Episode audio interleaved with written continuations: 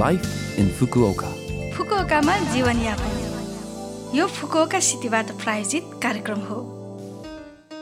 नमस्ते ओहाई गोजाइमास। म सरिता। यो लाइफ इन फुकुओका कार्यक्रममा फुकुओकामा बस्दै आउनुभएका नेपालीहरूका लागि सुरक्षित भई आरामदायक जीवनयापनका लागि आवश्यक जानकारीहरू नेपालीमा दिने आइरहेकी छु। हरेक हप्ताको बिहिबार यो कार्यक्रम बिहान आठ चौन्नबाट म सरिताको साथ सुन्न सक्नुहुन्छ। छोटो समयको यो हाम्रो कार्यक्रम सुन्दै गर्नुहोला। फुकुओकामा जीवनयापन। आज तरकारी दिवसको छोटो कुराकानी लिएर आएकी छु। अगस्त एकतिस तरकारी दिवस हो। प्रति वयस्कको दैनिक आवश्यक तरकारीको मात्रा तिन सय पचास ग्राम हो तर सर्वेक्षण अनुसार लगभग साठी ग्राम कमी भएको देखिन्छ। यस कमीलाई परिपूर्ति गर्न खानामा सागपातलाई संलग्न गराउनु पनि राम्रो हुन्छ। नरम हुने गरी नुनको स्वाद भएको ससमा उमालेर वा तेलमा भुटेर सागपातलाई खानामा समावेश गर्न सकिन्छ। कहिलेकाहीँ तरकारी किने पनि खान नसकी फ्याँक्नु परेको पनि हुन सक्ला। यस्तो अवस्थामा काटिएर नै राखिएको तरकारीको उपयोग गर्नु पनि राम्रो होला। एकजनालाई खान पुग्ने मात्राको काटिएर राखिएको तरकारी सुपरमार्केट र कन्भिनियन्सहरूमा सजिलै किन्न पाइन्छ। यो सुप बनाउन र तुरुन्तै नुडल्स बनाउनका लागि एकदम सजिलो हुन्छ।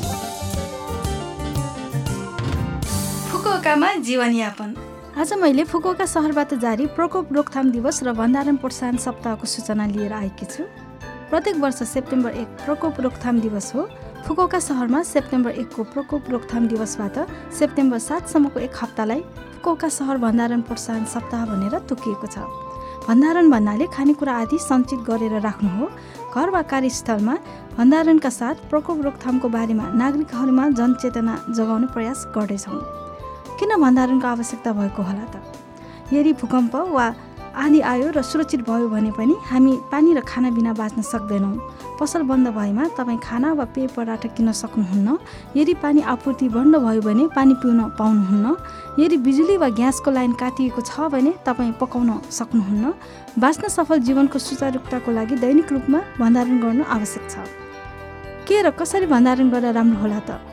पिउन मिल्ने पानी र तिन दिनको लागि पुग्ने गरी खानेकुरा तयार गरिराखौँ। प्रतिदिन एकजनालाई करिब तिन लिटर पानी आवश्यक पर्छ। आपतकालीन खाना जस्तै अल्फा चामलको भात क्यान खाना बिस्कुट चक्लेट बार र सुक्खा रोटी आदि जस्ता नपकाइकन खान सक्ने खानेकुराहरू तयार गरिराख्नुहोस्। रेडियो वा फ्ल्यास लाइटमा ब्याट्री छ छैन जाँच गर्नुहोस्। सधैँ खाइरहनु भएको औषधि र तास्ने पत्ती जस्ता प्राथमिक उपचार सामग्रीहरू पनि तयार पार्नुहोस्। यदि परिवारमा बच्चा छ भने डाइपर जस्ता आवश्यक सामग्रीहरू पनि राखी छाड्नुहोस्। पिउने पानी बाहेक शौचालय फ्लस गर्नका लागि घरेलु पानी पनि आवश्यक पर्छ। दिनदिनै पोलिट्याङ्कमा धाराको पानी भरेर राख्ने ओफ्रोमा पानी भरेर राख्ने आदि जस्ता तयार गरिराखौँ। सामान्य रूपमा खाने भन्दा अलि धेरै किनेर राखी खाएर सक्यो भने पनि सकेको भाग मात्र किनेर थपी घरमा खानेकुराको लागि एक निश्चित सञ्चय गर्ने विधिलाई रोलिङ स्टक भनिन्छ। खानेकुराको म्याद सकिने मितिबारे चिन्ता नलिकन आपतकालीनको लागि तयार गरिराख्ने यो विधि अप्नाउन प्रेरित गरिन्छ। टाइफुन प्राय वर्षको यस बेला हुन्छ त्यसैले प्रकोपको लागि तयार गरी राखौँ यो फुकोका सहरबाट जारी सूचना थियो।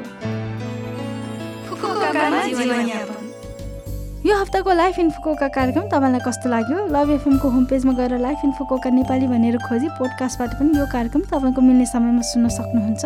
त्यस्तै ब्लगबाट पनि यो कार्यक्रमको बारेमा जानकारी पाउन सक्नुहुन्छ।